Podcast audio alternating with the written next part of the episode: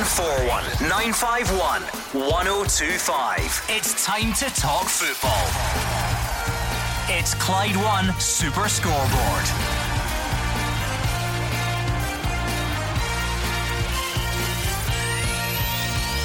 Good evening and welcome to Clyde One Super Scoreboard on the eve of Scotland taking on England at Wembley. Stevie Clark's side have arrived in London looking to make up for Monday's disappointment. Here's the big news. The manager says Kieran Tierney is fit and ready after training the last two days. And there's a Tartan Army invasion on the capital with fans hoping to witness what would be a famous upset. I'm Gordon Duncan. Joining me tonight is Alex Ray, Stephen Naismith and Hugh Keevins. Even I have run out of words to describe this one, Alec.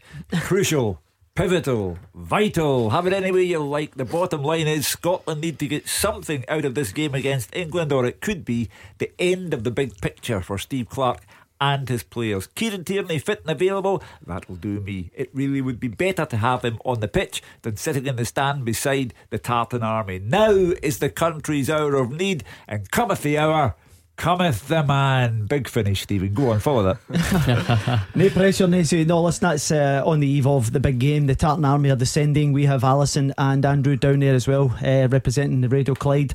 I think everyone realises the magnitude of this game. It's going to be massive, and listen, we're hoping for a big upset. Stephen Naismith, you looking forward to it? Yeah, I think the game itself is a is a good one. I think they can, uh, as I say, the form goes out the window in this game. It's a bit more um, of a battle of Britain, if you like. So I think the, it was a blow the first game, but I've been in so many games where you. You're not on form, you're never tipped, and, and the result goes your way. So that's what I'm hoping for. Now, we're delighted to have you with us. I'm used to staring at these two more often than I care to mention, Hugh Keevins and Alex Ray. We're delighted you've turned up. I'm just wondering though that you, you've taken your appearance on Super Scoreboard so seriously that you've chucked playing the day before. Have we got in your head? What's what's the story there? Um, no, just the time was right. I think it, it's something I have thought about. Or when I get in my thirties, I did think, oh, when that day comes, you need to be ready for it. And probably from the new year is when I kind of started really thinking, right, is this the right time, is it not? And it just felt right. Exciting opportunity to go into the kind of coaching side of it, so it all just fitted, aligned at the right time. Well, congratulations from us on a brilliant career. I'm sure we'll speak more about that as the show goes on. We're here until eight, as you well know. Oh one four one nine five one one oh two five. How are you feeling ahead of tomorrow? So many questions, and you need to provide the answers. Are you, are you optimistic? Have you started to find some optimism?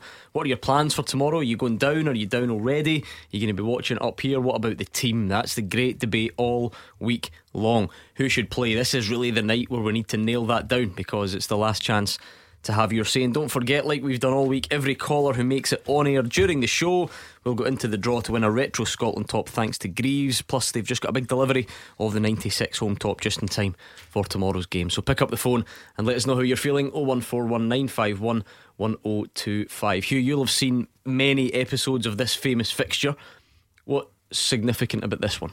Well, for me it is pivotal. Um, if we don't get anything out of the game at Wembley, then I'm very much afraid that we are odds against uh, getting out of Group D and going into the latter stages. We need to get something. It is not impossible to get something.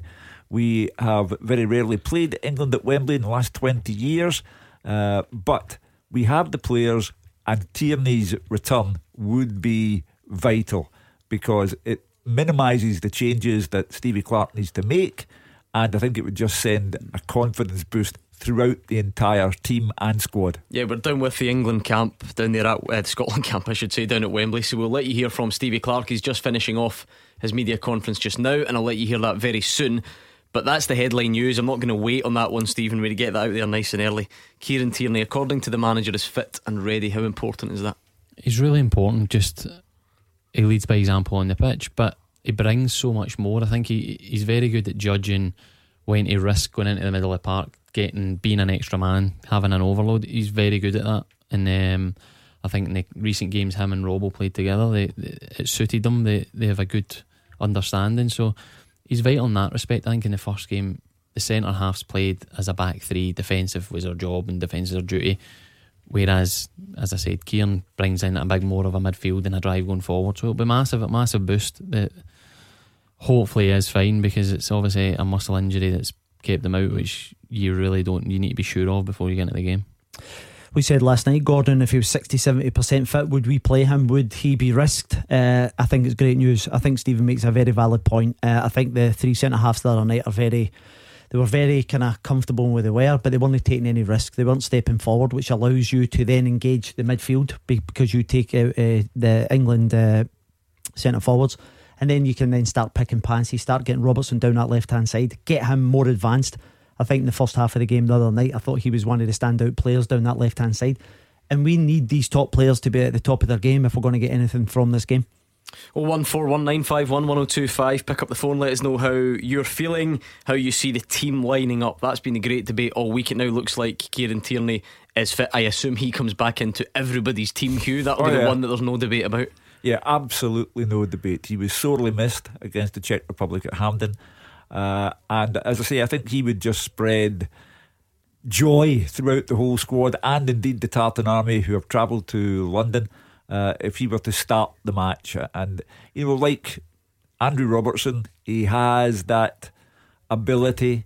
Uh, you know, it's all about self-belief, self-confidence where he's concerned, like Robertson, uh, and he would just send that surging through the team. I don't think he'll be overawed in any way. I get the impression, I mean, down to England, and you know, you you listen to the Arsenal manager. Um, You listen to the supporters and you think this guy's a future captain, so he'll go there knowing all this personnel. He plays against them on a weekly basis, and I think he can kind of drive the team forward. He's also played in big big games. Do you know what I mean? The pressure of playing at the Old Firm alone stands you in good stead for these type of games. So he, he brings so much to the team. He needs to be playing. uh, From memory, Stephen, you watched from the bench both in the three nil defeat at Wembley and the the two two draw at, at Hampden, is that right? Yeah, yeah. What are your, your memories of those occasions?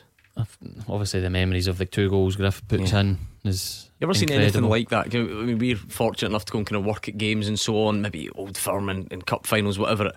That's just always stuck with, I, I just can't really remember a stadium going as absolutely mental that, as that, because I think when the first one goes in you go yeah, but the second one was slightly further away and you're thinking, can I do this again, can I not? And then and before you know it, it's hit the back of the net and it's we've got ourselves right back in the game. So it was, it was incredible, but we've gave a good account of ourselves a lot of times in the game. The game, the three two game, Kenny scores a great yep. goal for the edge of the box as well. So that's what gives me hope. We've got, we're probably a better squad now than we were on the occasions. Mm-hmm. You've seen both sides of it then though, because that two two draw the couple of months before Hugh and I were down, that was the three nil defeat at Wembley. So that's where we go this time. How, how significant is the, the Wembley factor? It'll play a part, but we've got to think that it's going to make them hopefully nervous. There's a lot of expectation True. on them, so that part makes them nervous. They have the ability to destroy teams. They've got match winners mm. all over the pitch in terms of the forward area, so we need to be cautious of that. But it's what we do really as much mm. as what they how they play. Yeah, listen, I'm, I'm looking forward to it. Uh, we spoke about it last night. When you look at the England forward line, whoever plays in defence will most certainly have to be at the top of their game, because you're top top class players, mm-hmm. match winners, Mason Mount, Harry Kane, Raheem Sterling. You've got Rashford still to come into the mix, Grealish. So you know they are household. Sanchez as well. Uh, yeah, well, no, don't, let's just don't mention that.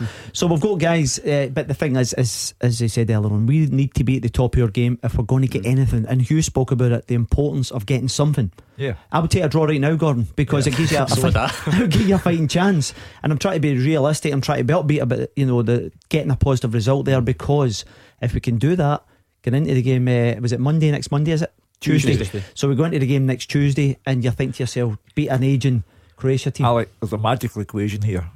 Croatia play the Czech Republic before, before we kick right, off.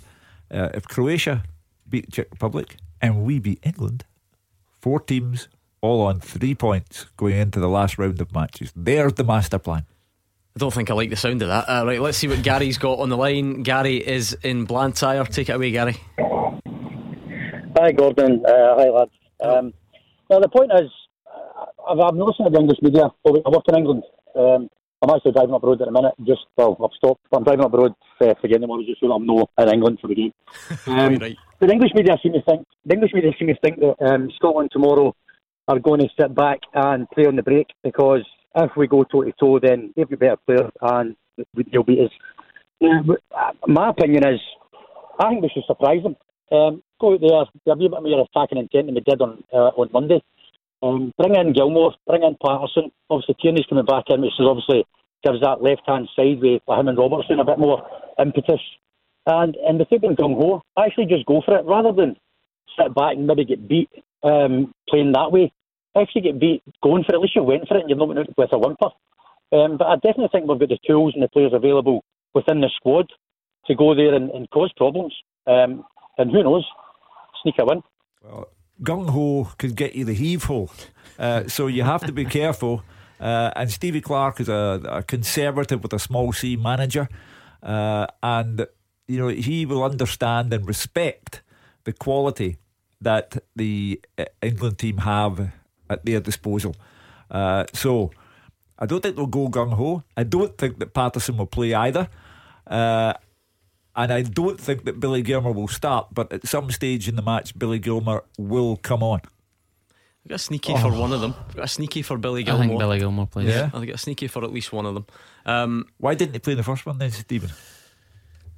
I think, for me, knowing how he is as a character and how he's been, I think he's the one player that will have gave the manager the biggest headache about playing. Mm-hmm. He's came from nowhere or late getting into the squad. I think it was too big a risk in the first game for the manager in terms of a big call. I think now he's got a bit more to just go for it, a bit of a change. And he's somebody who constantly, the biggest thing we'll need to be is good in possession. Absolutely. See, when we win the ball back, we need to be able to keep the ball for four or five passes. Billy Gilmour brings you that. I, I, I said this last night, Gordon. I felt as if Billy Gilmour was the one player. You know, you look at McTominay, you look at the rest, uh, Armstrong and things, but Billy Gilmour can actually dictate a game, even yeah. though he's so young. He likes to go on the ball, he makes things happen, and he gives good options from a deeper role. And I think he's a guy that can actually keep the ball, because the one thing tomorrow is mm. if we don't keep the ball, yeah, it's, it's going to be a long shift. Mm. Do you think, Gary? I, I mean, I, I see all the calls we had after Monday was, you know, we should have been a bit more on the front foot. We should have gone for it. We should have played this player and that player. And it's all very admirable, and we'd all love to, to do that. Is this not a, a very different challenge, though? I mean, they are one of the favourites for the tournament. I've got a galaxy of attacking stars. And whilst I'm as optimistic as M D that we can go and cause a bit of a shock, can we really go in the front foot and, and, and leave ourselves exposed? Well, okay. I, well, I'm not trying to say that, sure. I did say without being gung-ho, so I'm not saying be gung-ho. Ah, right. But what I'm saying is be a bit be a bit more attacking than we were on Monday. Monday Monday was disappointing because we did play with uh, just without Ché Adams and Dykes up front. Obviously, Christie playing off Dykes. Um, if, on Monday, if we'd, if we'd played the correct team and, and in the correct kind of um, manner, then this game wouldn't be as important. Um, but I, I, listen, Hugh's talked about Hugh's player, Stevie Clark, having respect for their players. Well, a little bit of respect for our own players. They're good enough. I let them play in that uh, top English league. Mm-hmm. Um, and they're superstars in their own right. So I, I watched England on Sunday, and to be honest with you, apart from the first five minutes, I didn't see anything to be fearful of. Um, we can definitely get at them. But like I say, without being gung-ho, just go out there and play a wee bit more attacking, because again, a point's decent. Three points would be superb. Um, but yeah, obviously... The, Stevie Clark's big decisions to make, but I just hope that they don't do it with a whimper. Mm-hmm. Um, I'd rather go there and actually try and take the game to England and, and try and show their skills rather than rather than be fearfully their skill. Can um, we take the game to England, Stephen? In, in, in moments, yes. I think their attacking players, if you're too open, they're going to destroy you. The game could be over before you even know it. I think two things we need. We need to be able to keep the ball when we win it back, and we need a bit of pace to, in the moments that we do break on them, we get overloads, we get a two v one, or we get guys forward that then suggest we are more attacking. We've got more chance of scoring. And then when the biggest thing for checking, we need to score more goals. Nate, you see, when you're talking about that forward area, who do you, you talking about bringing maybe a bit more pace into the team? So yeah, someone you can get your pitch. Would, you, exactly. would Ryan Fraser maybe come into Ryan the mix? Ryan Fraser, then? James A. Forrest come into that. Adams comes into that. These are guys. Adams who are, is the I think he's a stick one, yeah. And I, But again, I think he plays best when he's got a, a target man beside him, because then he gets running at the play uh, at defenders and comes into the game. Mm. So I think a few of these players need to be in the team so that if we are as a deep, compact team, we can then break on them. Gary and many others this week, to be fair, have said something along the lines of, I want us to attack, attack a bit more than we did on Monday. Were we lacking attacking moments on Monday, or are we, or are we now thinking that because we didn't put the ball in the back of the net? Chance on chance, we were as good as the Czechs. We just didn't take our chances, and they quite, or the the boys we wanted it to fall to, didn't they? Robbo has probably the best chance in the game. Dykes on his left foot doesn't do as good as he should. They're two great chances. They had moments of quality, two of them, yeah, that we did not have. The header mm-hmm. uh, is superb, mm-hmm. and I know there's you know Colin Hendry was unimpressed by our defending of that header. But it's a superb header, and the technique involved in scoring the second goal is out of this world. They had two moments of quality, and when we needed, as in the case of Dykes, to have that display of quality, it wasn't there. Yeah, because Alex, in terms of, you know, the, the number of attacks seemed to be where Gary was coming from. We need to attack more. Do we not just need to be more efficient when we get there? Because we got ourselves in yeah. positions more often than than we have in lots of games that, yeah. that I can remember. Gordon, that wasn't the issue uh, the other night. We created numerous chances. I think we had nineteen shots on target. Four, no, sorry, nineteen goal, shots yeah. on goal, four were on target. And when I looked at that, I think to myself, we, we got into decent areas. There was some good defending from the Czechs. I thought they put their body on the line. They yeah. got themselves in the right areas. And I just think when, when you get to that level, I think when you get to any level uh, here, this is elite stuff. You have to score the goals, Gordon. And, and, and I have to say, the, the boy who was at Sheik the other night, I thought he was absolutely terrific. Yeah. You know, the more I saw him and I'd watched him, I think I don't think he played in the games prior to that when we'd played the Czechs, did he? No. I, I, it's, and so I, I, I would have picked up on him, because right away you're seeing it and you're thinking there's a bit of quality about him. He moved for forty million. Yeah, so I'm saying, and then he went back to Germany, won it for yeah. twenty-five or something. So you know, he's a quality player, mm. Gordon. So. But, But we need to do. We need to be clinical, and I'd be absolutely flabbergasted if Adams doesn't come into the mix. I think that was a big mistake. Now you can yeah. argue about the fullback, you can argue about Gilmour in the middle of the park. To not play Adams at the top end of the pitch for me was a mistake. But to go back to Gary's point, we do have top class players. We do have two Champions League winners in uh, Robertson and Gilmour. We do have Tierney and McTominay and McGinn, who light up England's Premier League. Uh, so. There we have five players. Now Stephen is, is correct, and Gilmour does start the game. Five big players at kick-off time. Gary, it was nice to speak to you. oh one four one, nine five one, one oh two five. Gary's in the hat for that retro Scotland top, thanks to Greaves Sports. You can join him as well if you get through to the show. We've got Stuart in Dunoon lined up, and we're going to go live to London and catch up with Alison and Andrew and find out what's going on down there. You are the voice of Scottish football. Call oh one four one, nine five one, one oh two five. Clyde One Super Scoreboard. Hugh Keevins, Stephen Naismith and Alex Ray are in the studio. We're about to speak to Stuart in Dunoon. We're going to hear from Stevie Clark. We're going to speak to Alison Conroy, who's been at the press conference down there in London. It is all happening. Let's first of all cross to our other sports reporter, Andrew McLean, who's down there at the moment. There's a bit of a Tartan Army invasion going on. Andrew McLean, sum it all up for us. Yeah, there has been. It's been brilliant to see today. Obviously, all the Scotland fans making their way down, and you know, we should say at the start, we know people aren't meant to be gathering in big groups, but a lot of Scotland fans have made their way down here to London for the game, and I'm not far away from London Euston Station, where you know all day, pretty much every hour, twice. Uh, an hour there's been supporters just flooding off of trains, flooding off of buses. It's been the same at the airports, I believe, as well, where fans have just been, you know, coming off. They've been on, you know, the, the sole tires, they've had their kilts, they've had uh, all sorts. There's been flares, there's been drums, there's been bagpipes, all sorts. So uh, thousands and thousands of Scotland fans have, have made their way down here, and um, of course going to enjoy their night, and I think a few sore heads in the morning, and then they'll be back to enjoying it again tomorrow. Enjoy their night was like the understatement of the century, I think, from Andrew McLean. You're right, Andrew, the message from the Mayor of London and, and various other quarters to remind people if they don't have a ticket or a safe place to watch it, they shouldn't be travelling. But I know lots of people have, have booked places and booked pubs and all the rest of it. Do you just get the sense that this is an occasion that's been long, long waiting for for these Tartan Army fans, and, and they couldn't miss out on it? Oh yeah, I mean it's absolutely huge, and the people you talk to, it's interesting as well, the different sort of demographics of people you speak to. There's some guys you go up to and you know they've got all the badges, you can tell that they've been to you know every Scotland game for the past however many decades, and then there's the younger generations as well who are just experiencing this for the first time, and we're obviously lucky that we've got a major tournament on our doorstep and lots of people are able to make the journey and they're able to go to it, and it's something that they've never even seen on T V before, never mind actually been able to experience it themselves. So it's been great to see. There was one guy in particular, um, you know, as I said, speaking to earlier on, a, a, a real dyed-in-the-wool Tartan Army member. He was talking about that he's been to one hundred plus games, and he was saying just how special he thinks this game is compared to the rest he's been to. Monday was number one, but now this becomes number one. It's got to be. I'm sorry, it's got to be. I was coming down that train today and I've seen young boys, and I give them wee badges, welcome to the Tartan Army and that. You know, that welcomes them, eight-year-old, nine-year-old, ten-year-olds. That gets me, and that's all I want. I want these people to wear the kilt like I have for a lot of years. It's so proud. Win, lose or draw, we will be there. I mean, Andrew, so many memories of games down at Wembley. Some have been memorable for the right reasons, some for the wrong reasons. Is there a is there a sense of expectation? Is it hope? How would you judge the mood of, of the fans ahead of this one?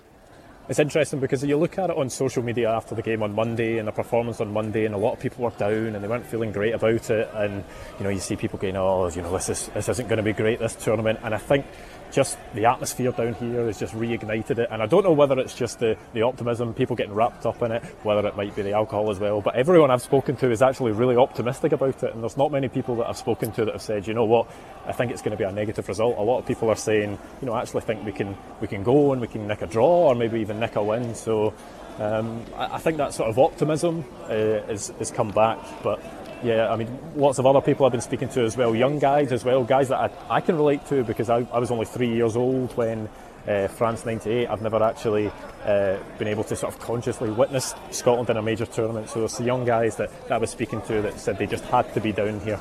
Uh, First it was, major you know, tournament in your aye, lifetime, right. You just had to be down here. So I think you can't miss an opportunity no, like this. No, definitely not. Even well, if we've not got tickets, well, still need to be down. You've not seen Scotland in a major tournament, you just can't miss it, do you know what I mean? You had it like, booked straight away as well, so you can't just two weeks before say, oh, you're not coming down. So even if the game doesn't go to plan, the fact they're watching Scotland at tournaments. That's like, even if we can't go into the stadium and watch it, at least we're here at a pub. So even a draw and then a win against Croatia, you never know, we can get in, you know, we can qualify. Aye, we got, can... You've got to be hopeful, do you know what I mean? Like, if Scotland, England, it's not yeah, like any other fixture, do you know what I mean? And Andrew, just before we let you go, just double checking your plans, the, the plans for the press corps. Is it bed by eight o'clock, bit of research ahead of the game tomorrow, and, and everyone behaving themselves?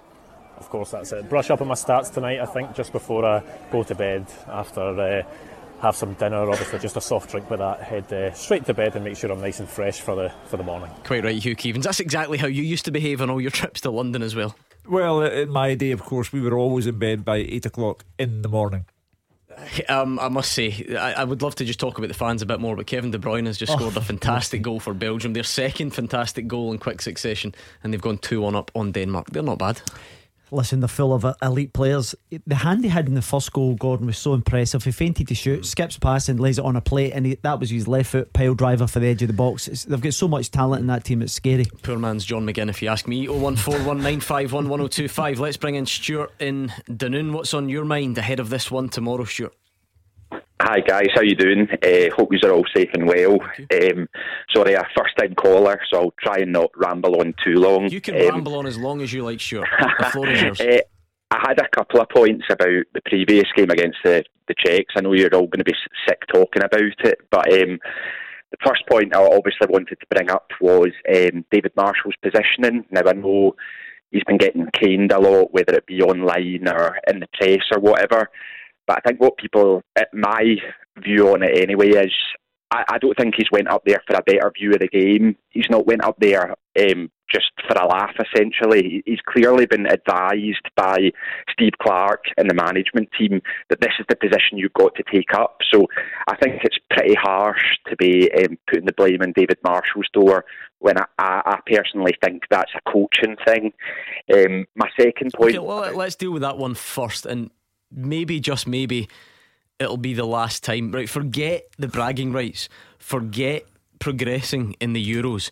The reason we need to get something tomorrow so people will stop talking about whether David Marshall was off his line or not. I think this needs to be parked at some point. Stephen Naismith, until yesterday you were a modern day footballer. You've also worked under Stevie Clark. Give us you, you're going to get the decisive say on this, right? Because we've been back and forward all week on uh, how much the blame is. He- It could be five yards too far high or whatever, but a couple of points. I think he thinks we're in one hundred percent possession, not going to lose the ball, so he's comfortable there. He doesn't expect Henry to have the shot. Wrong decision, in my opinion, to have the shot, because you need to keep retain the ball. And then it lands to the boy. Yes, Marsh, then you look at Marsh. Marsh is probably too high. But I agree that modern day goalies now, the position is much higher than it used to be.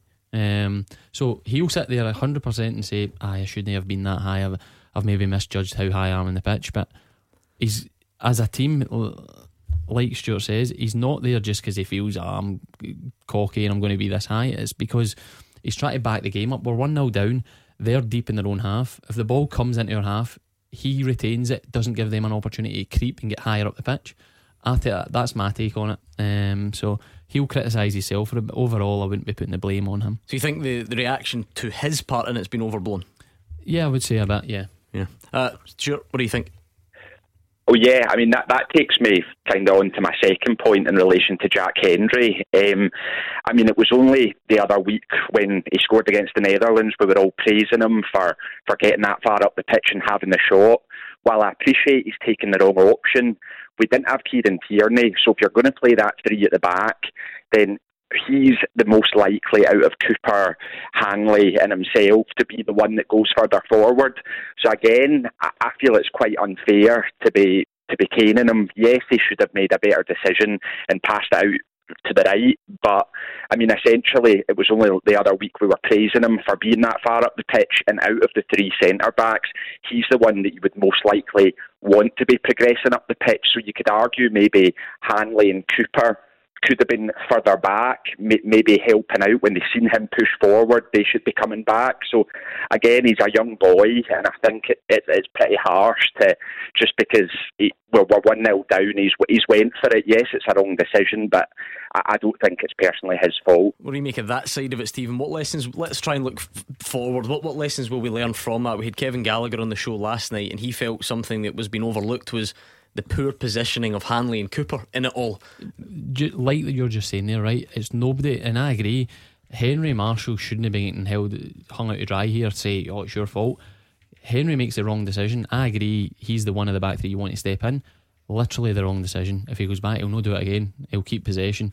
And it's the, but that's the fine moments in the game that make and break a game. I totally agree as well. The, the other two could have been further round, but how quickly that happens. He takes a touch, runs on, hits it, and before you know it, the reaction time as well. But it's a combination of all three. Mm-hmm. It's not as if one of them, it's a collective. It was a few wrong decisions of courses. Right, that's it. This is a line in the sand, Stuart. Unless David Marshall gets lobbed again tomorrow, this is the last time we're going to win tomorrow, and no one will care how far David Marshall was off his line. What are you thinking ahead of tomorrow? Uh, yeah, well, I mean, it's probably been... Um, You're probably bored to death talking about it, but um, similar to a lot of the callers in previous days, um, I think you've definitely got to have a balance. We needed that in the first game. It's no disrespect to Stephen O'Donnell, but if you've got Robertson bombing up the left, you've got to have the balance on the right as well. I don't think they're going to play Trippier at left back, but if they do, you're going to need an outlet, and Patterson for me, I mean, it's a no-brainer that he starts, and the fact that you've brought these young boys in, And and I wouldn't be surprised if Clark didn't play them at all, play any of them. I mean, I hope I'm wrong, but I think tomorrow is the kind of game that suits Steve Clark and suits Scotland better. I mean, I think we're better backs to the wall, like defending.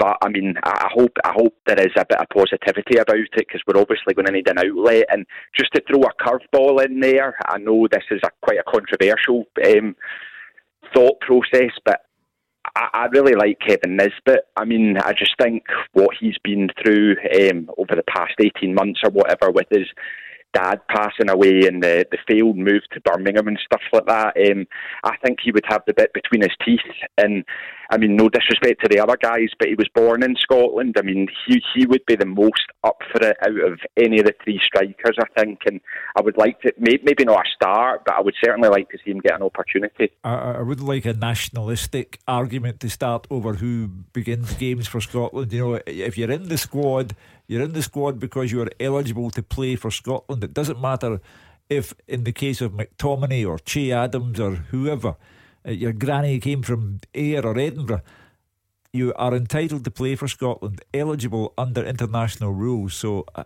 I don't think that you start your selection of the team by saying, right, how many of them were actually born in the country?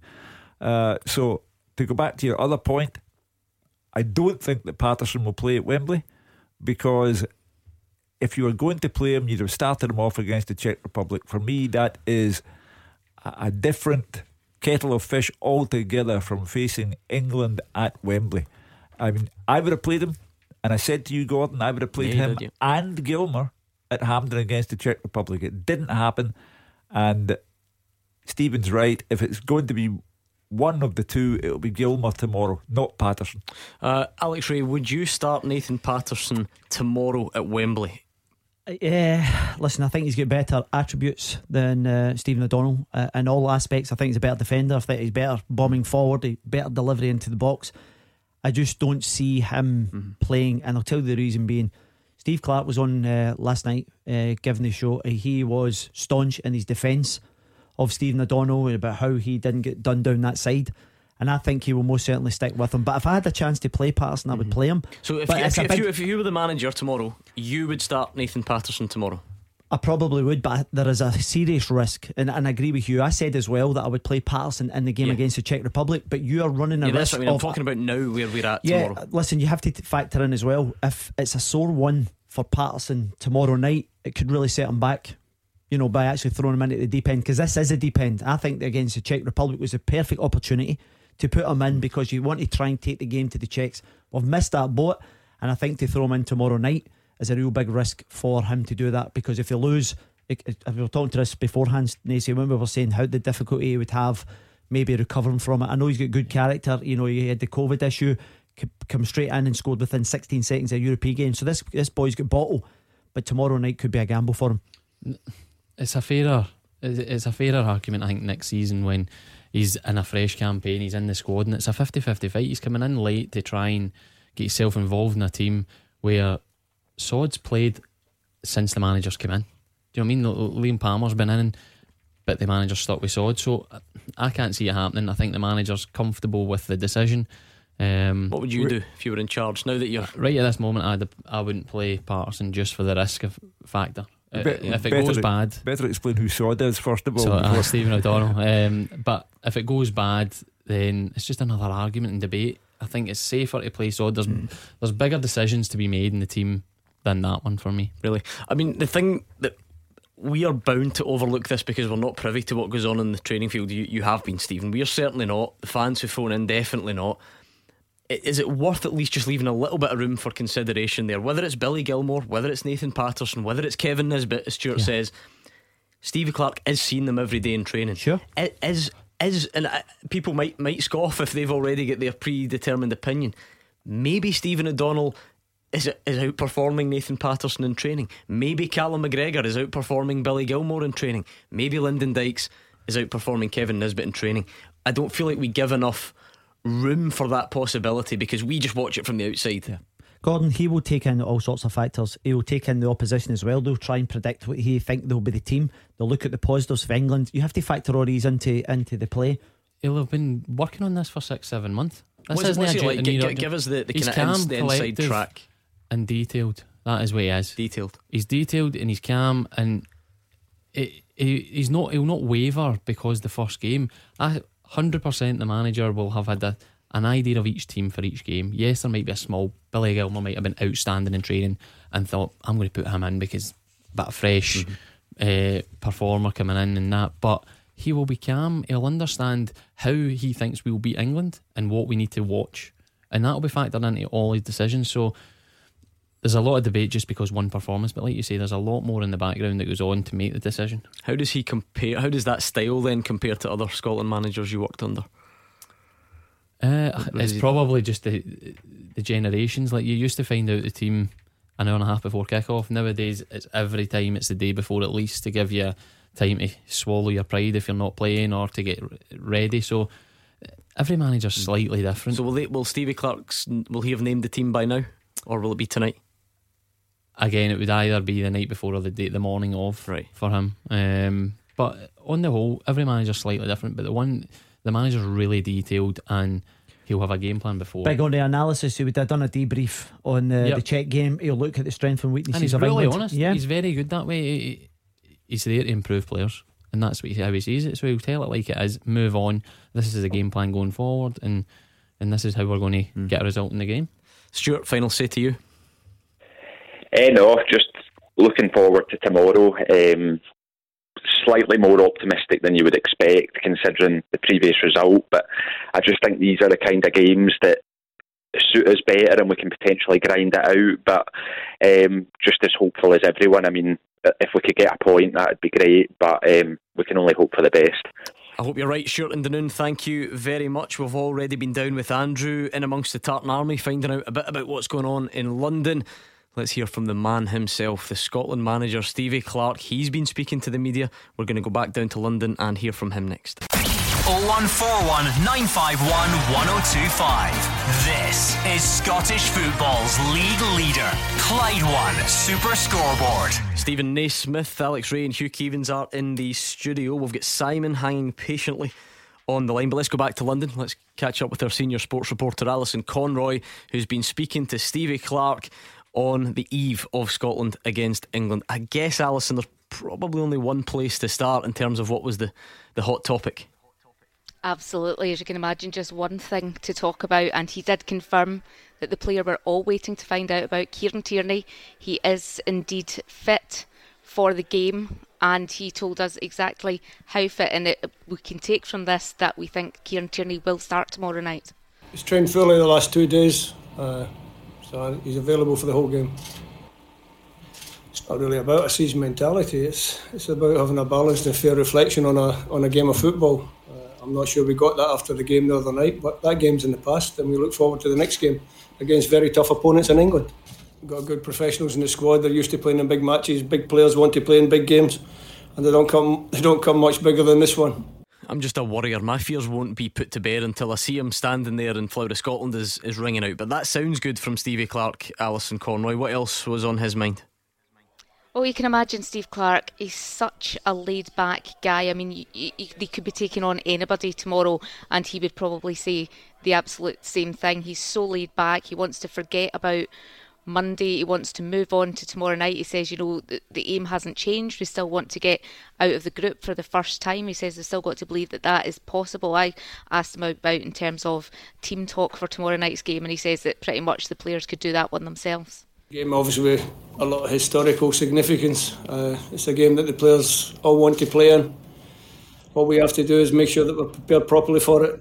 In terms of team talk, the team talk really is, is to go through the, the tactical side of the game, the organisational side of the game, the actual actual nuts and bolts of getting getting the players up for the match is, is, is going to be really easy because we know it's a big game. We know we need to get something from the game, and that's what we aim to do.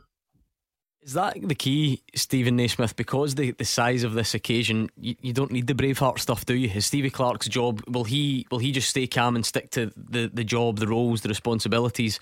Does the rest take care of itself? Yeah, I think it's much harder to get the team up for a, a Liechtenstein or something like that, where it's a midweek and the flaming ten thousand in Hampden, than when you're at a Euros playing against England. So, and the players will enjoy this. They're playing against a lot of their club teammates.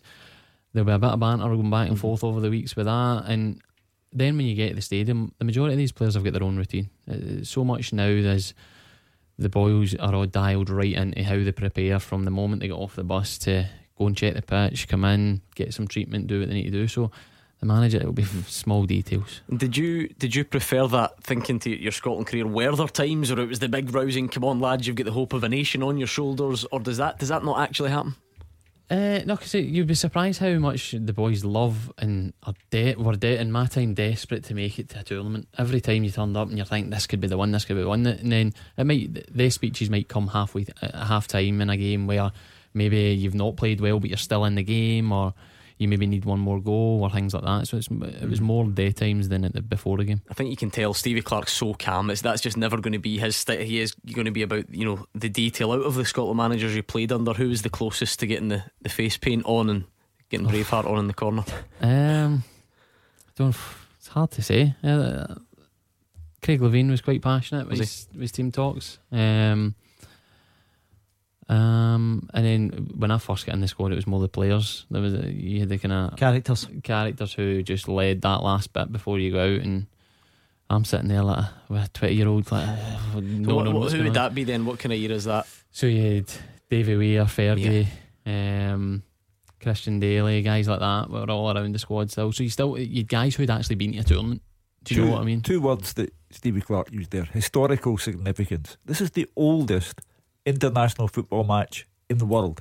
Eighteen seventy-three, West of Scotland Cricket Club, Partick, the first ever Scotland-England international. Was that a good game, Shug? Yeah, yeah, pretty much a day late today, Alex. You know, overcast, and, but um, but they, they don't they don't care about that, do they? Or that that doesn't. I, I'll. No, but players I'll, players feel privileged mm-hmm. to be part of this, to get your first experience of Scotland mm-hmm. versus England. Yeah, players feel it is a privilege to be part mm-hmm. of this almost one hundred fifty year conflict, and it is a conflict between Scotland and England. But as Stephen says, they're focused on their jobs. I will not land this guy in it, right, because I think it's unfair. But just to give you a bit of a flavour, I've done a couple of podcasts at, at the Scotland national team before, and there is a player in that squad who did not know who Colin Hendry was. Well, I can wow. understand that. The, I mean, some of the players might not know the history behind yeah, it, but they know the game's different. Yeah, but they know the game's different than another big international game. That that is what they'll feed off of. Yep. The first time I said to you I'd love Tony Bennett, I could see in your eyes, who's Tony Bennett? I know who Tony Bennett is. I just know that it's more of your street than mine, shall we say. um, We're going to speak to Simon very soon. Alison, did you speak to a player down there?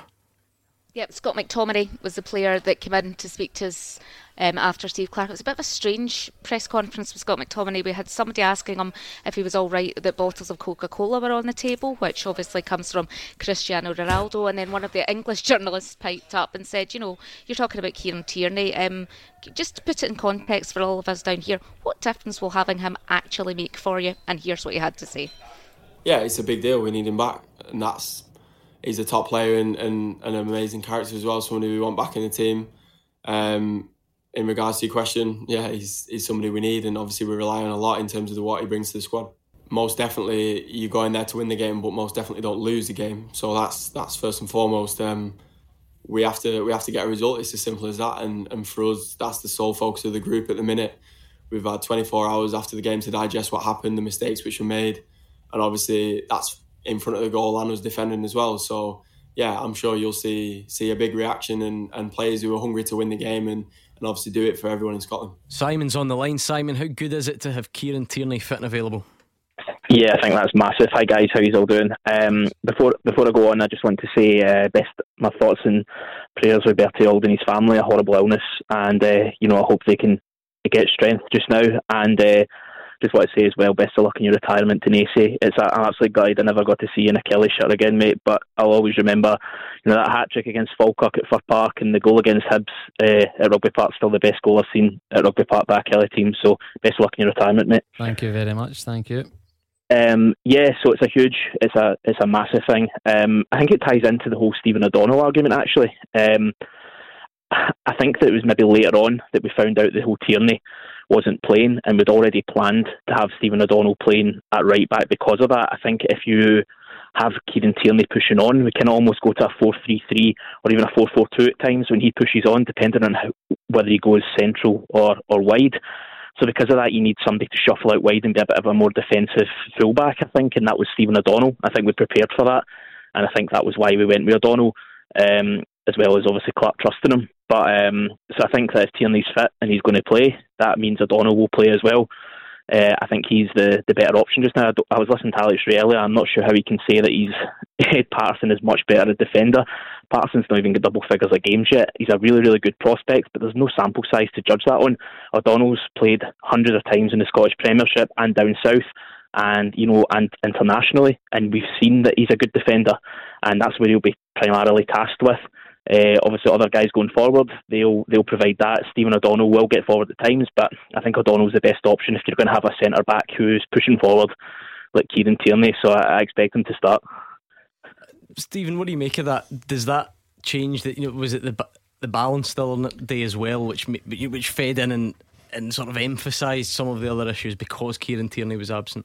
Yeah, I think that, I think um as Simon says, that the build-up to the game would have had Sod in it, Kieran in it as well. Um, and I, I agree that when Kieran comes out of the team, to then change another player just upsets the rhythm of everything, much more risky.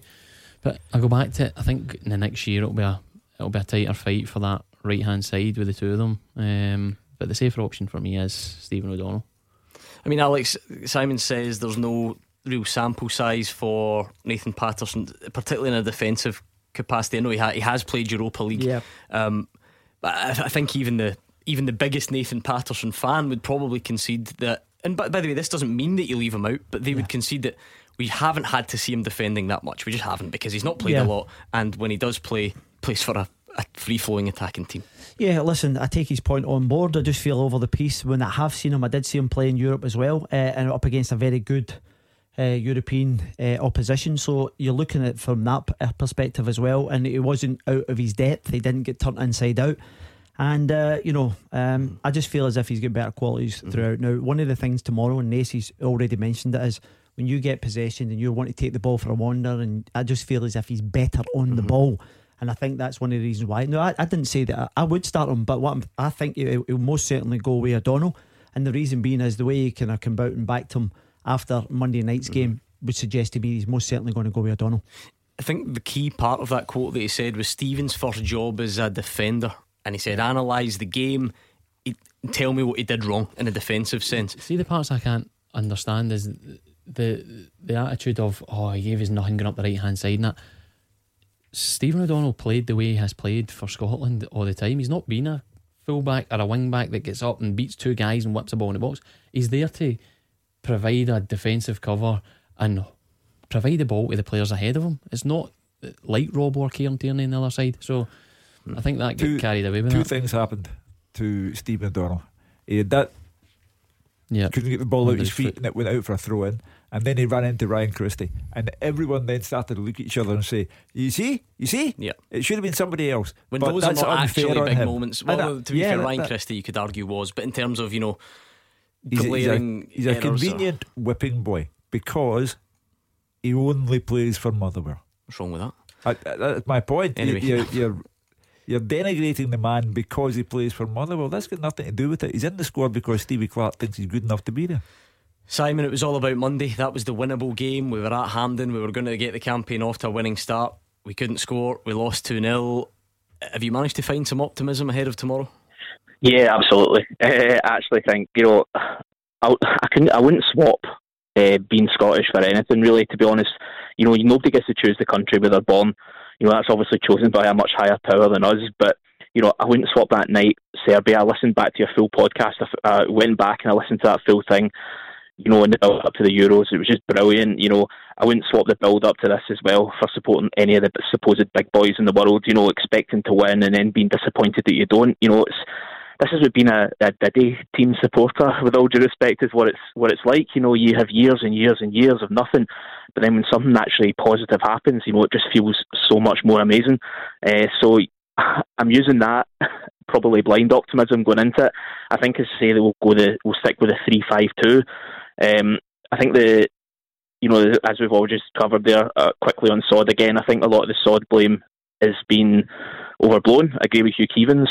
Uh, there's been a lot of, I've not actually been able to listen to the shows from this week until today because I knew what the negative reaction would have been looking on social media. You know, everything seems to be, they all seem to have one thing in common. They all seem to have a fifty-five in their profile picture who'd never really seemed to warm to Steve Clark. And we all know why that is, uh, why they never warm to Steve Clark and why they don't like him. Uh, they seem to be using that as a as a convenient point to have a go at him for. Um, but I think Clark's the man who got us there. Clark's the man tactically. I've watched Kilmarnock. I know it's an easy thing for people to say that we're really, really negative. Uh, Kilmarnock, they were defensive. They just sat in. But, you know, tactically, we've seen t- uh, tweaks in games, especially against uh, Rangers and Celtic.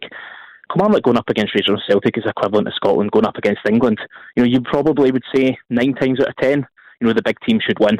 But Clark, if there's one man who's going to get a result in that game as a Scotland manager, it's Steve Clark. Um, I think back to the game against Celtic where uh, Aaron Tushbola was brought back into the team and they uh, completely schooled the Celtic midfield all day. And that's when he got the nickname the midfield controller. Unfortunately, he didn't have, you know, loads of games like that in a Kilmarnock shirt, but there's little tweaks that Steve Clark can make. I think we're going to do it. I think we'll go two up front. Um, I think Dykes needs to play because his physical presence will occupy an England defence who aren't exactly the best in the air. That's probably their weakest point, the, de- the defence.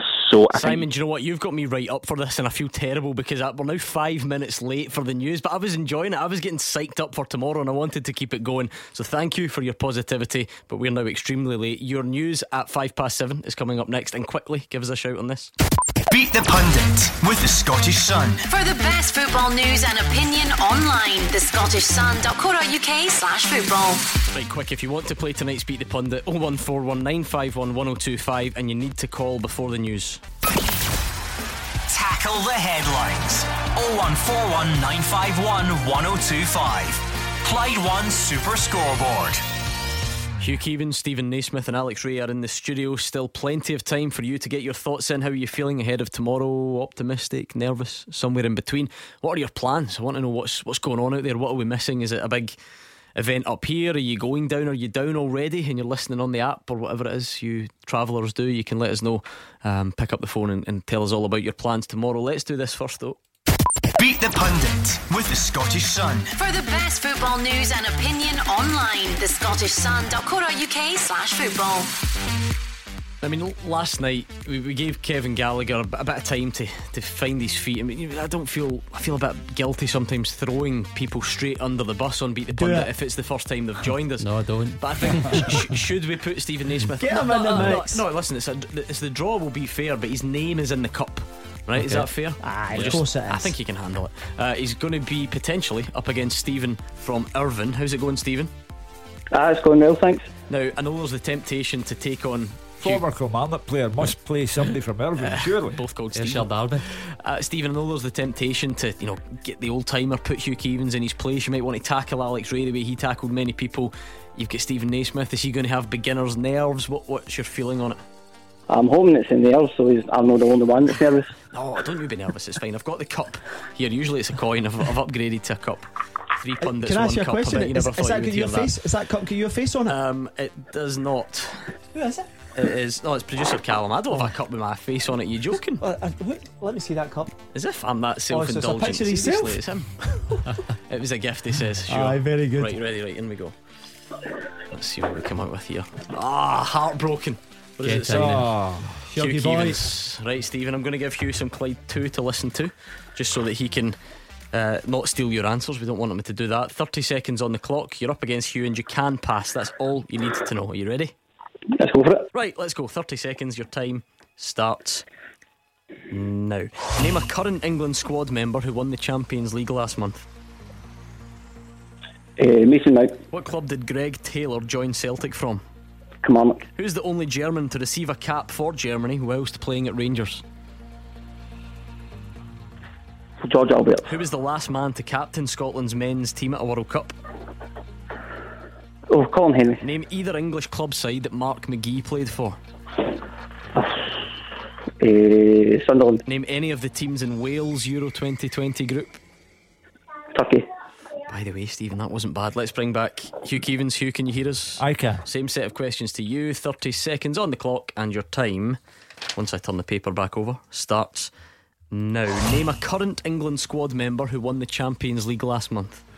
Um, Mason Mount. What club did Greg Taylor join Celtic from?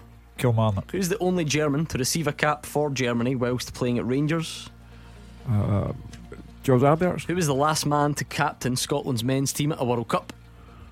Um, ninety-eight. Tom Boyd. Name either English side that Mark McGee played for. Um, oh, Wolves. Name any team in Wales' Euro twenty twenty group. T N S.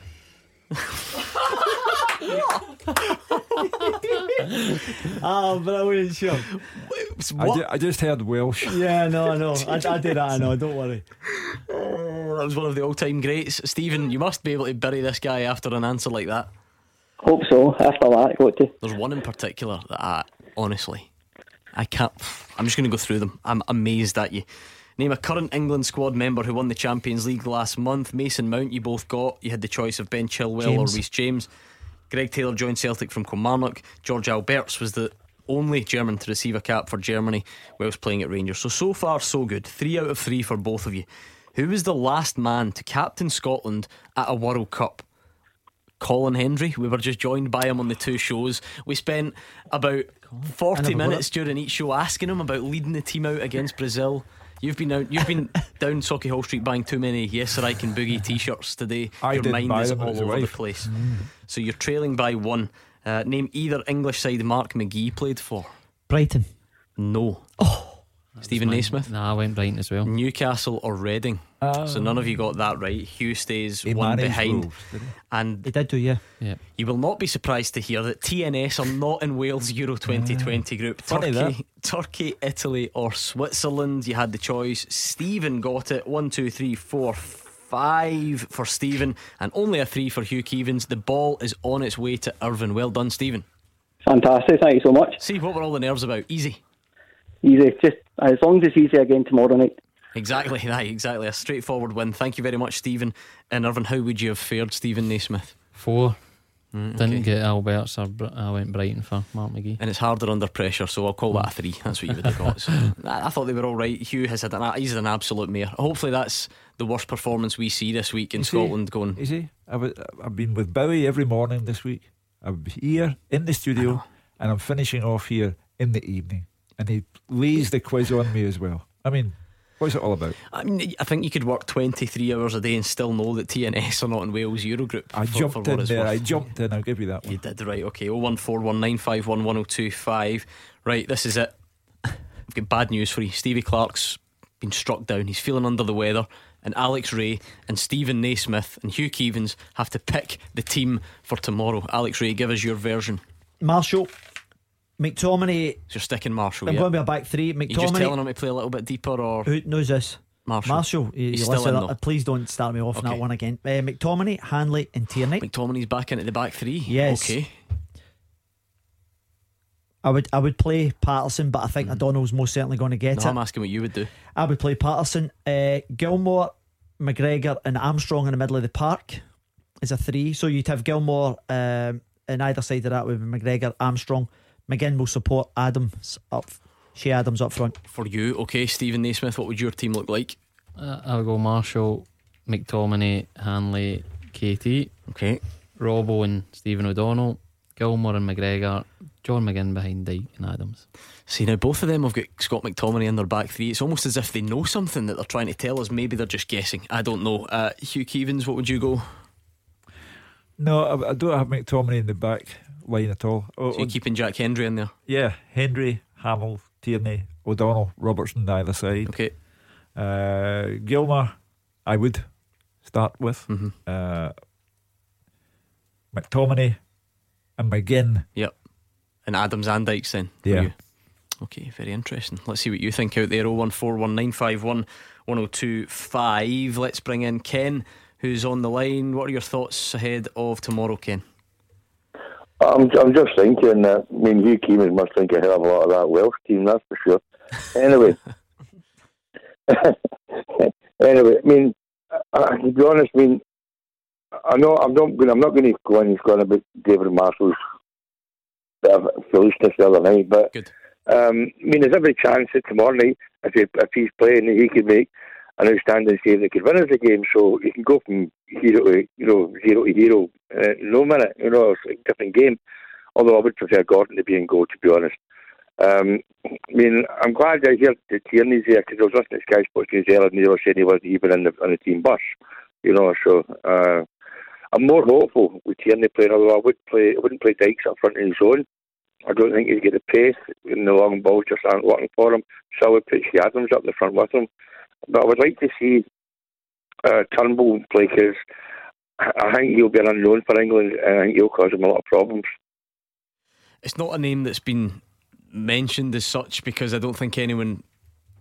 Not not because people don't rate him. I don't think people think Stevie Clark's going to pick him. It doesn't it doesn't strike you as a Stevie Clark type of, of selection to start a game, does it? Definitely not. I think that that's the strongest part of the team, and that's like you've got Gilmour there that everybody's kind of mm-hmm. pushing for. Um, McGregor's been unfortunate because he's been very good for Scotland over the years, so I think he's further down the list than a few sitting waiting. What you would say though, Alex, another area that Stevie Clark came in for a bit of criticism for the other day was his was his substitutions. It was his changes, and yeah. that can be nowadays in any era of football, but particularly now, that can be just as important. You know, I think it was Gary Caldwell on the show the other day saying we needed a goal, and as good as he is, he wasn't sure about Callum McGregor coming on. Would that have been a time to, you know, go and put a Turnbull on? Like, you, you know, you're two nil down. Can he pick that yeah, pass? Possibly. Can that set piece get delivered? Can he find the, the corner from twenty-five yards as he does so often? So might there be room for a a different type of substitution tomorrow than what we witnessed the other day. Yeah, I, th- I think that's a fair comment. I listen, I've seen Callum McGregor score some wonderful sure. goals from, from, from distance. You know, he's very composed when he gets into that area, Gordon. And if you were looking for someone to nick a goal, Turnbull would most certainly come into the reckoning, because I've, I've been raving about this boy even when he was at Motherwell. I, I love all his attributes. I actually think he's actually better middle to front. Mm-hmm. I'm not quite sure. I think we, he dropped one of the uh, yeah, runners, runners uh, recently. So uh, the, the the ugly side, I think they still got to be polishing up, but he, he doesn't need any invitation to p- pull the trigger. And I think if you want to get a goal later on, I think he would come into the reckoning. Ken's other point was he wants to see Dykes with a partner. Now I think you, you had Adams and Dykes. You had certainly Adams, but you had McGinn, McGinn off just coming off. Everybody him, yeah. Is everybody in the whole country for once agreeing that Ché Adams starts this game tomorrow? I think so. I think the nature of the game, and if I'm honest, I think he prefers playing with a target man where yeah. he's running at defenders. He's very good at driving them into the box and then getting that yard and a shot. That That's his profile. So I think it makes sense for the two of them to play. No, I, I understand the reason why you would actually put Dykes up there. I just look at some of the centre-halves for England. Put, put them, you've got Mings. Uh, Harry uh, Maguire's going to come back into the reckoning. They love to, to compete in the air. If we play balls up to them, mm. uh, Lyndon Dykes tomorrow, I think it'll be bread and butter for them. So I actually feel as if you have to be a bit more cute about mm. things. And that might well be the service. Steve Clark spoke about this uh, after the game on Monday. The balls up to them and from the wider area have to be so much better, because if you play balls up to the the two giants, then I think that, that will suit England to a T.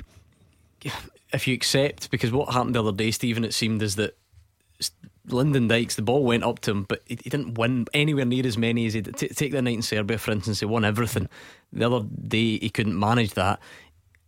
By having Ché Adams round about him, does that does that help, where it doesn't matter if you, you win every single one, but then there's somebody else there that maybe pick yeah. up that second ball and, and link up with? That's exactly it. That, uh, don't get me wrong, I think he will be disappointed how he performed on the day, because sure. he's normally, like you say, at least winning fifty percent of them, and he probably didn't do that in the last game. But I think it was about a quarter. I think I saw the stat. Yeah. It was about a quarter he won. So I think, and he's, I think he's very good at when he doesn't win it, the ball doesn't travel too far. So if you pick for up me, the that, pieces. Yeah, that's why I'm saying John McGinn and Adam run about him, loads of energy, mm-hmm. get them on the front foot. Um, because I think as well, England's fullbacks will go forward. They'll they'll want to be yeah. aggressive, put us under pressure.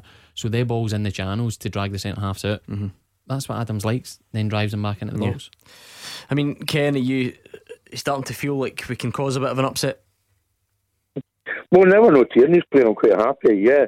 Um, I'll be waiting until I see the team tomorrow to see if I'm how happy I actually am. But I always go into these games thinking that we can win, you know. And I wasn't wanting to slate off Lyndon Dykes, because playing up front on your own and getting long balls is no fun. I mean, Kenny Miller didn't have much fun in the end. He's got more pace and there's a better striker than Dykes. You know what I mean? But if you get someone up front, I'll be a lot ho- happier and more hopeful. I mean, like we said, Hugh, it's hard to second guess Stevie Clark. There were a few surprises perhaps the other day. Would you be amazed if Ché Adams didn't start the game? Astonished. I mean, I know Stevie Clark doesn't care about the media.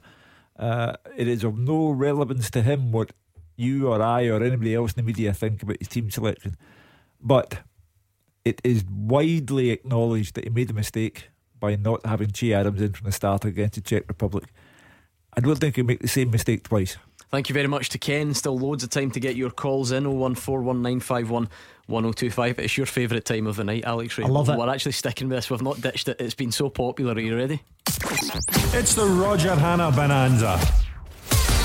Seriously, Hugh Keevins, what, what have we become? The Roger Hannah Bonanza. He has secured his status as the resident stato, so yeah. much so that we've named a competition after him. And crucially for you at home, tonight is the last chance to win a pair of tickets to see Scotland play Croatia with the Roger Hannah Bonanza. It's all thanks to Heineken, the official sponsor of Euro twenty twenty. You can get it down at your local key store, but you please do enjoy it responsibly. Here's the deal. Roger will give you clues to a, a player who's at the Euros. Two callers join us on air and they buzz in when they think they know who the player is based on the clues. The winner automatically gets a Euro twenty twenty Heineken hamper worth over one hundred pounds. Wow. And then tomorrow, one of the four winners gets the prize upgraded to a pair of tickets to see Scotland Croatia at Hampden. How good is that. If you want to play, you need to call right now, oh one four one, nine five one, one oh two five. You have until the end of this ad break to call. You must be over eighteen, and the T's and C's are online at Clyde one dot com. Taking your calls on Scottish football. oh one four one, nine five one, one oh two five. This is Clyde One Super Scoreboard. Hugh Keevins, Stephen Naismith and Alex Ray. I'm so glad the ad break is over. I mean, I, I never... You think these three would be discussing, you know... Right, tactics, right, right hey, tactics for tomorrow. Keep me out of this. It was Ray and Naismith comparing chainsaws. Tea, what was it? Tree preservation orders. Yes. Honestly, to be fair, at least you're shaking off the footballer stereotypes. That's not what I thought you lot would be discussing in the, here. The first ever arboreal argument we've ever had in here. Honestly, really. uh, for you earlier on, it was you, Tony Bennett. Now we're on to tree yeah. preservation orders. uh, We've lost the plot. We are going to play the Roger Hannah oh, Bonanza brilliant. Very soon indeed. um, We're also about to speak to Anthony Hugh. I wanted to bring this up earlier on in the show. um, One of the callers touched on it earlier on. Sad news uh, coming out from Celtic today, issuing a statement with regards to the health of, of Bertie Auld. He's not yeah. keeping too well. Obviously we wish him well. He's appeared on this show many times, and the word character is probably overused, but if you're talking about one of the genuine characters of Scottish football, he's right up there. Well, I'll say this to you. There was, there is, and there will forever be only one Bertie Auld. This is the man who in the tunnel at the Estadio Nacional in Lisbon in nineteen sixty-seven started to sing and stunned the Inter Milan players, and Celtic won the European Cup that day, and Bertie never stopped singing or talking. And on the fiftieth anniversary of Lisbon, he came into this same studio that we're in now. He recorded an hour long programme with me. He turned up bang on time like a professional. We did it all in one take like a professional. And he went away, still smiling, still talking. And uh, you know, I've known him for years, decades, as a Celtic player, as the Hibs manager, as the Partick Thistle manager. um, He is one of life's outstanding characters. Yeah, well said, Bertie. We're thinking about you and all the family, so hopefully uh, things are as, as good as can be there. That was Hugh Keevins, a lovely tribute. I'm sure you'll all agree. uh, Just to mention something though, the Roger Hannah Bonanza, the lines are closed for that, so I can, they're still lighting up, by the way. So popular. He's, no wonder, one hundred pounds Heineken hamper, hamper, yeah, and then you've got two tickets. So the wow. lines are closed. We'll play that in just a second. Let's bring in Anthony in Steps though, and see what he's thinking ahead of tomorrow. What, what are your plans for tomorrow, Anthony? I'm, I'm very nosy. I hope you don't mind me. Oh, he's just disappeared. That's he wants a hamper. He wants a hamper. No, that's what he's doing. He's just raging that I asked. He's I'm answering that. I want to talk about Kieran Tierney. You're asking me where I'm going to be tomorrow. uh, We're trying to get him back, Anthony, uh, on the line. We'll be on air of course at the, the Dry Gate tomorrow, so please do join us again. Always interesting. When we were a bit deflated on Monday, don't get me wrong, um, but hopefully a better outcome tomorrow night. uh, I think we're getting Anthony back. Is he not answering? Is he stage fright? oh one four one, nine five one, one oh two five if you want to take Anthony's quite nasy place. Dial Dial Nasy. We'll get two tickets for the Croatia game. I just, do you know what, gives me a great chance to put Stephen Naismith on the spot. How do you look back on the Scotland career, Stephen? Because you, until very very recently you were in, you were involved. You would have played a part in this Nations League campaign early on. You were, thank you for helping get us there. Yeah, I think that you go through your career desperate to make a tournament, and for every tournament that passed there was a hard luck story, and that was going to be it. And then to be honest, I kind of ended up going out the, the national team for a, a period of time, but managed to get back in and, and right at the start of this. So I've played a very small part, but overall I'm just, I didn't think I would ever get one cap, never mind fifty-one. So just grateful for everyone. Where, where is the, the you get one when you're fifty, didn't you? Hall of Fame. Yeah, um, is that a special place? Just, no, it's just house? Actually in the house. To be honest, they're all together. um, I've just kept them all together. I've been quite precious that way with tops and caps. It's so next to the chainsaw. I wear it when I'm using the chainsaw. fifty-one is an incredible innings. Absolutely. What was the first one again? Uh, Faroe Islands away, two thousand seven in Jan- uh, June. So memorable, of course. I can time. remember like it was yesterday. Really? Shared the room with Sean Maloney. Went to the Faroe Islands. Next morning woke up in the hotel and there's sheep on the roof outside the window. Right? Just uh, and then two nil up late on in the game. The manager Alex McLeish gave me the, the nod to go on, so it was fantastic. Is there a high point in there? There must be. I mean, although it's been, you know, overall it's easy for us to say we didn't make tournaments, but we had some good times along the way, didn't we? Yeah, you have you have hope in them. The scoring against Spain at the time, they were unbelievable, and best world champions, world and European yeah. champions. And um, was Ramos not playing that night, Nazy? Played against them that night, and you uh, in your back pocket. other way about it. I think uh, I came off the game line. I was like, I'm going to get a stop, going to get a stop. And because I scored first goal for Scotland and that, get dragged away to do an interview. So I'm in the middle of doing an interview as he walks by behind the camera, and I'm like, there's the opportunity gone. But playing against. Did you manage players. to swap one that night then?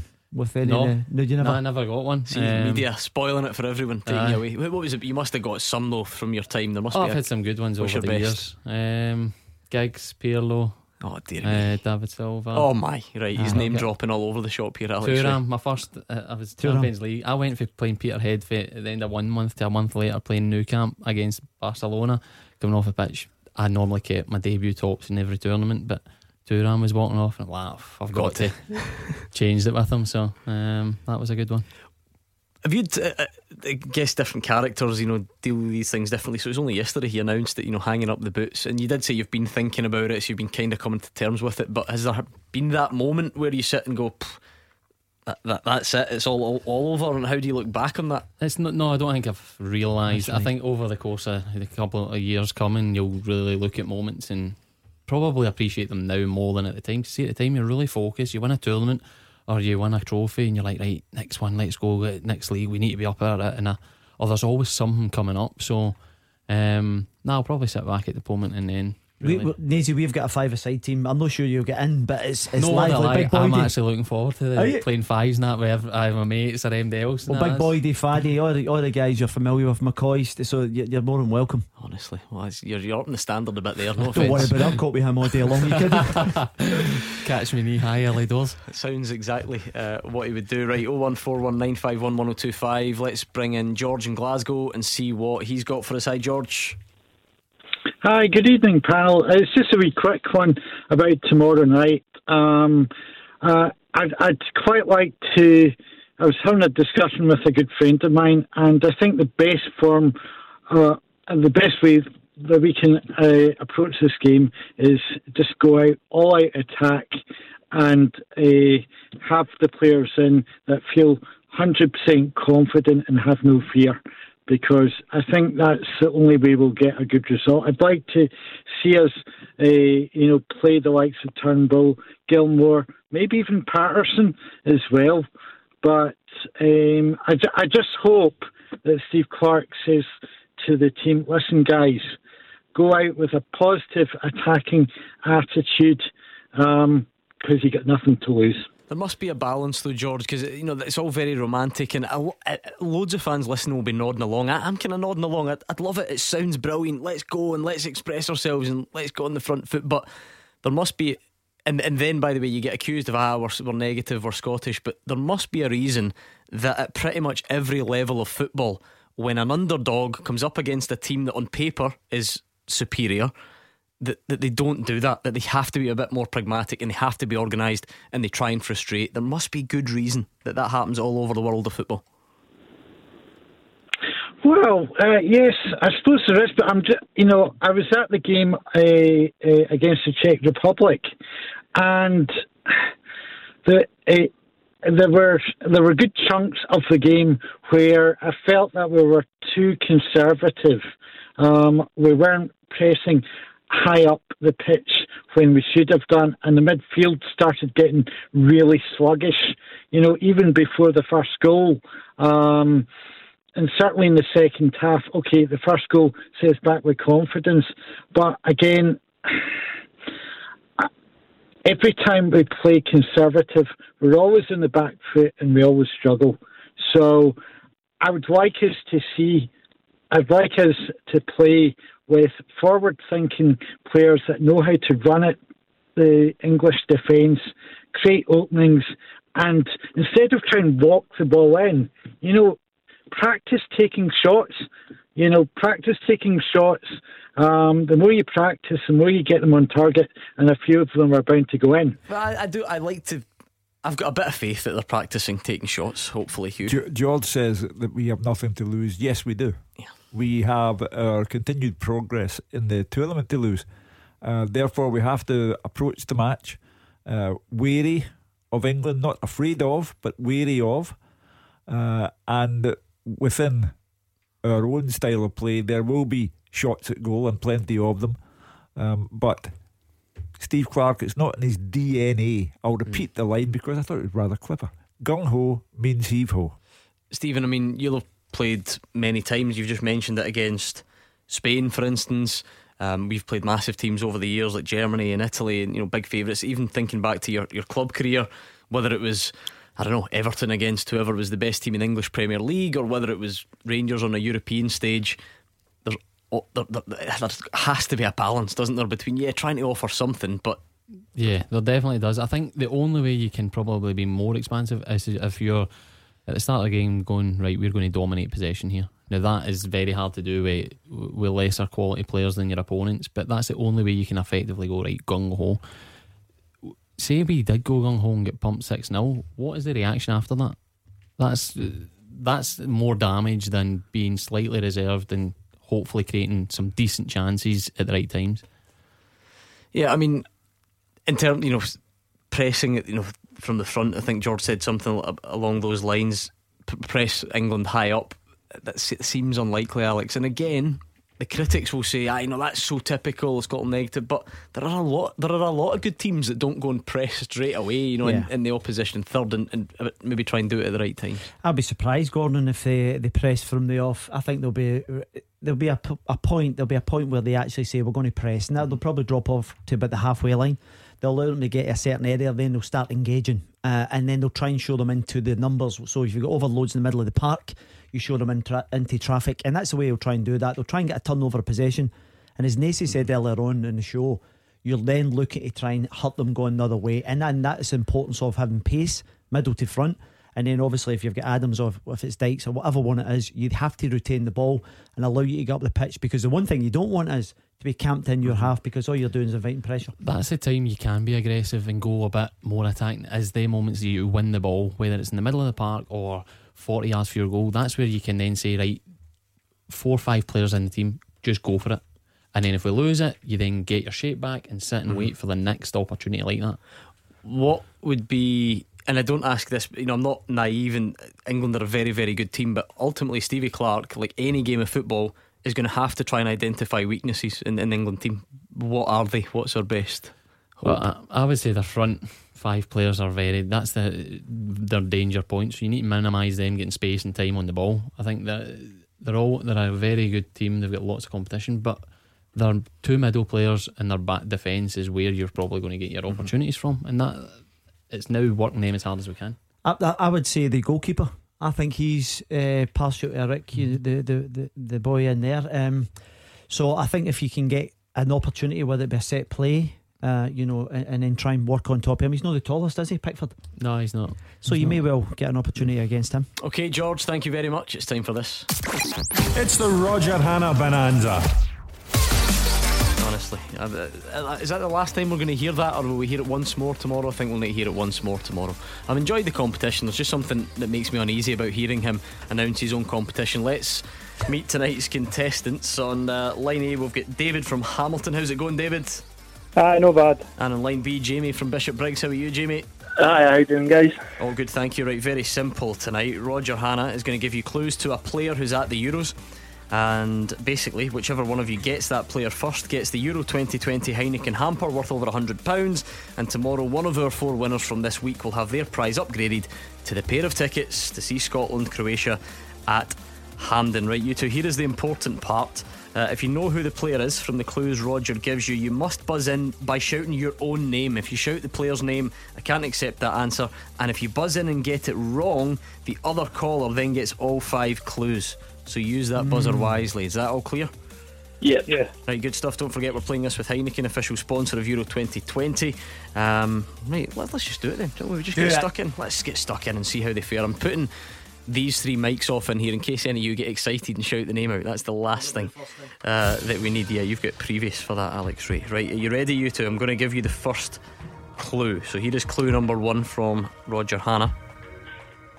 This is the first major international tournament I've been picked for. Okay, no one's diving in on that, and understandably so, because that's pretty difficult. Here's number two.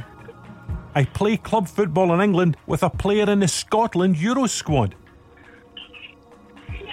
Oh, I wondered if anyone was going to hedge their bets. The tension, right, this is it's getting to the, the nitty gritty. Here's clue three. The Scotland player I play with at club level is John McGinn. David.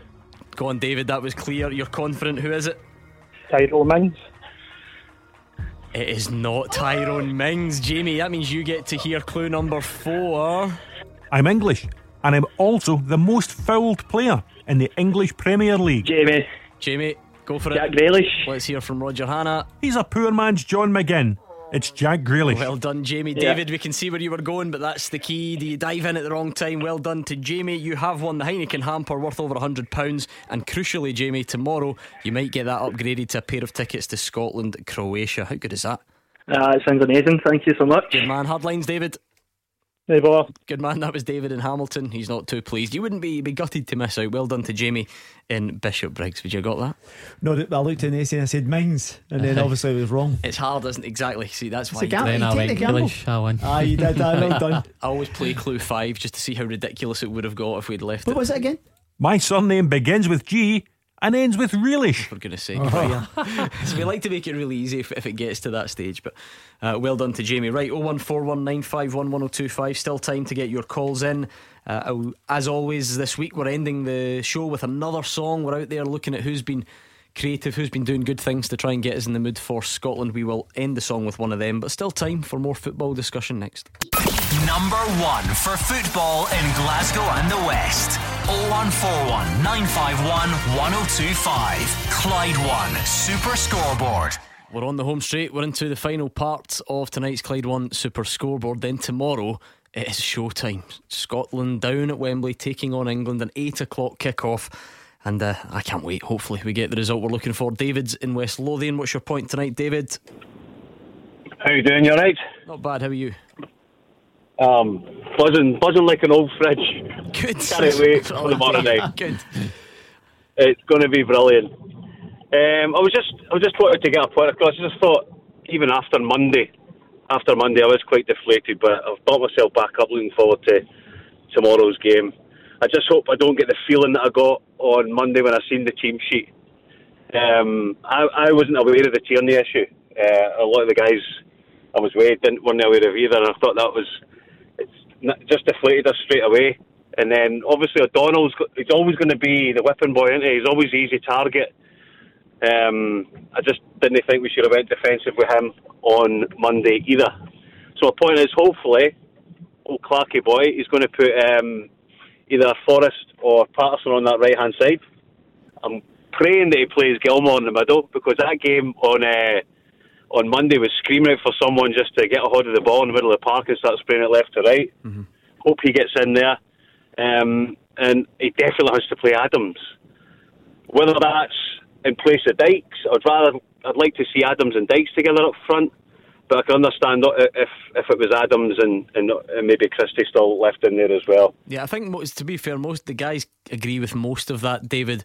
Do you think because, you know, it's, it's England and, and We, we probably will be on the back foot, C- could you really see a James Forrest going in at wing back against a team like England?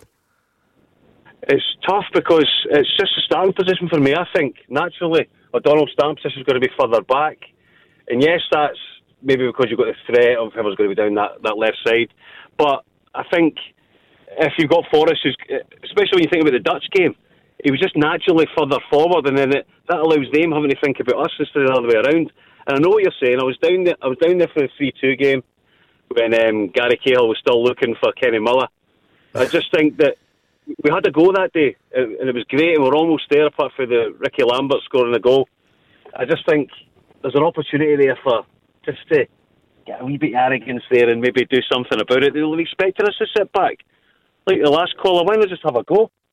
I know. Do you think that? Do you think that? You know, you you mentioned that game. It was brilliant. I remember it. That was that was a friendly. Do you think tournament football is different because we know that, you know, you can imagine the plan to be like just frustrating. Let's see if we can nick a point. I mean, a point would be brilliant, wouldn't it?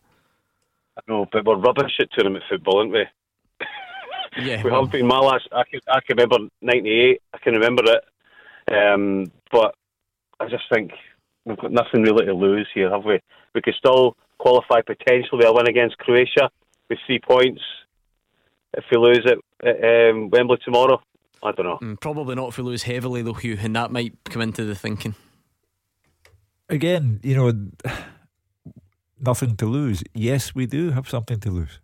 Um, imagine the reaction to a going over from England.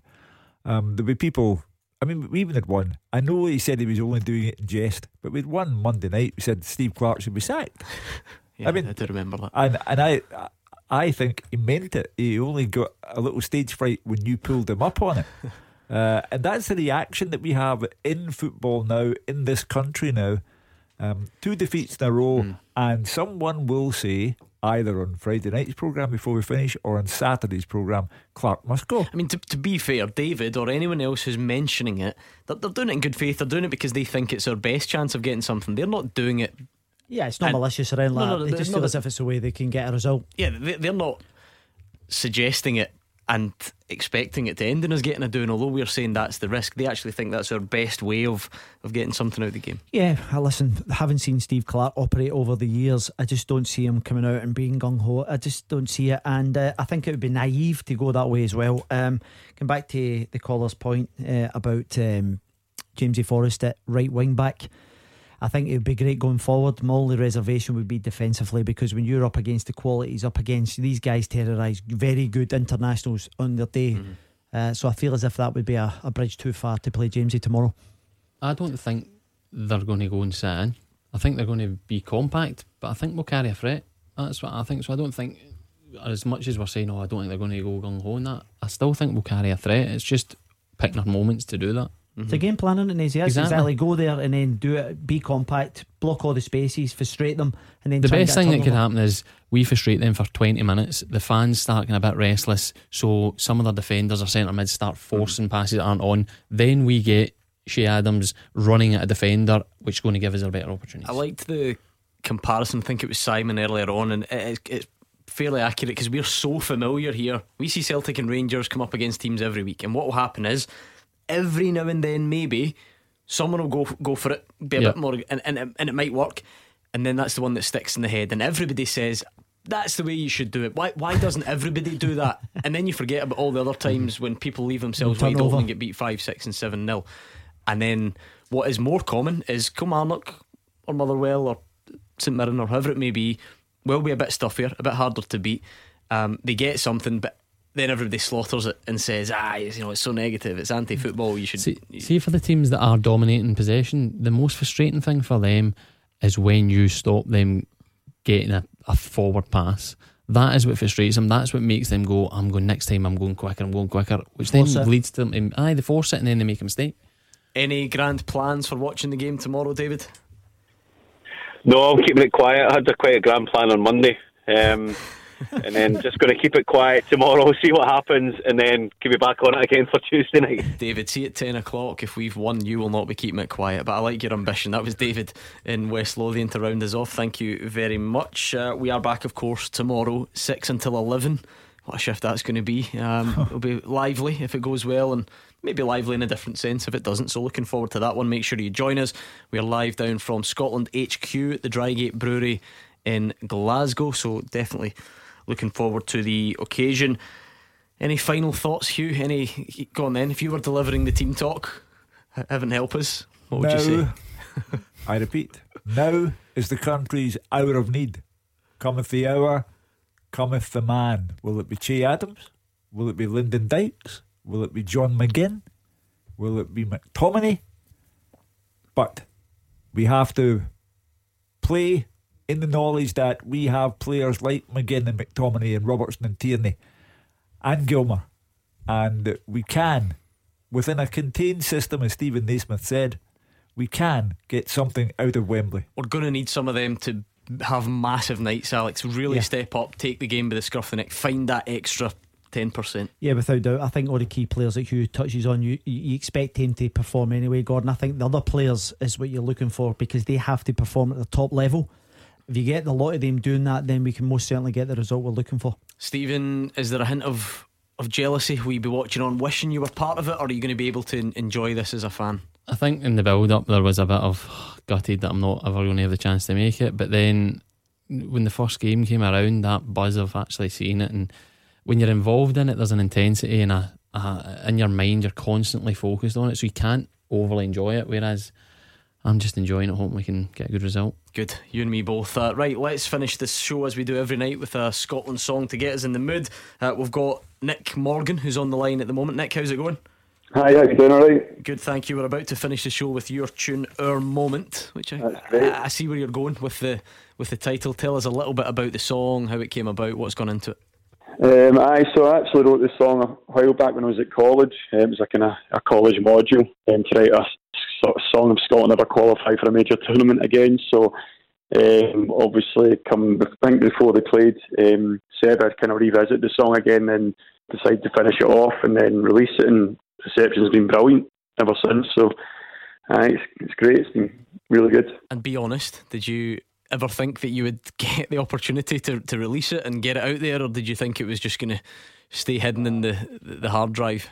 I just thought it was going to stay hidden, to be honest. I just didn't. That's some sense. The night they won against Serbia, it was just madness, you know what I mean? So, and I was uh, kind of that way. I released it before the Serbia game just because I think so much work had went into it in that way. Uh, so I didn't really want to kind of have it sit in the hard drive for another twenty-two years. So I thought I would just kind of take the chance and release it now. I mean, so glad they qualified. Absolutely, glad we're there. I'm delighted to finish the show with it. Thank you to Hugh, to Stephen and to Alex. Thank you to all the callers. It was Simon from Kilmarnock who came out the hat for the Retro Scotland Top, thanks to Greaves. So well done to Simon. Tomorrow, how big is this? I cannot wait. Make sure you join us six o'clock tomorrow. We're live from Drygate. And to finish off, here is Nick Morgan with his tune, Our Moment. Gamble. Good play by Gavland again. It's a three one. We're a nation of five million. We got history running through our veins.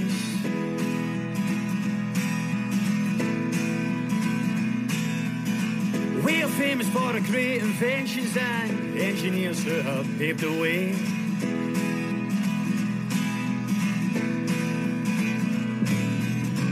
I don't want to talk about those people I only care about my papa heroes, Billy Bremer and a Dennis Law.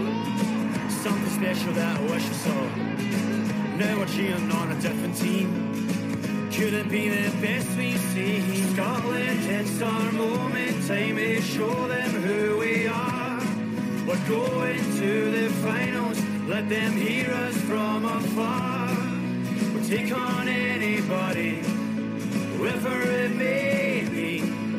March our way to glory, and on the way we'll stay. Oh, Scotland, you've carried us away, made us proud of our faith. Now we need you to take it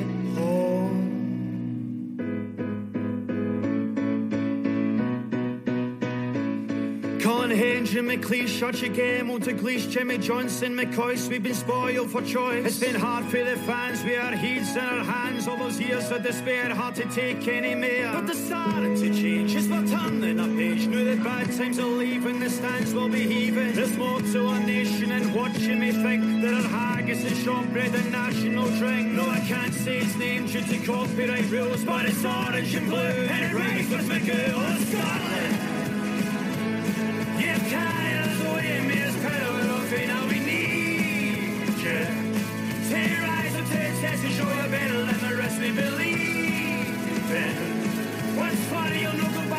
Say, let me really just need you. I take care.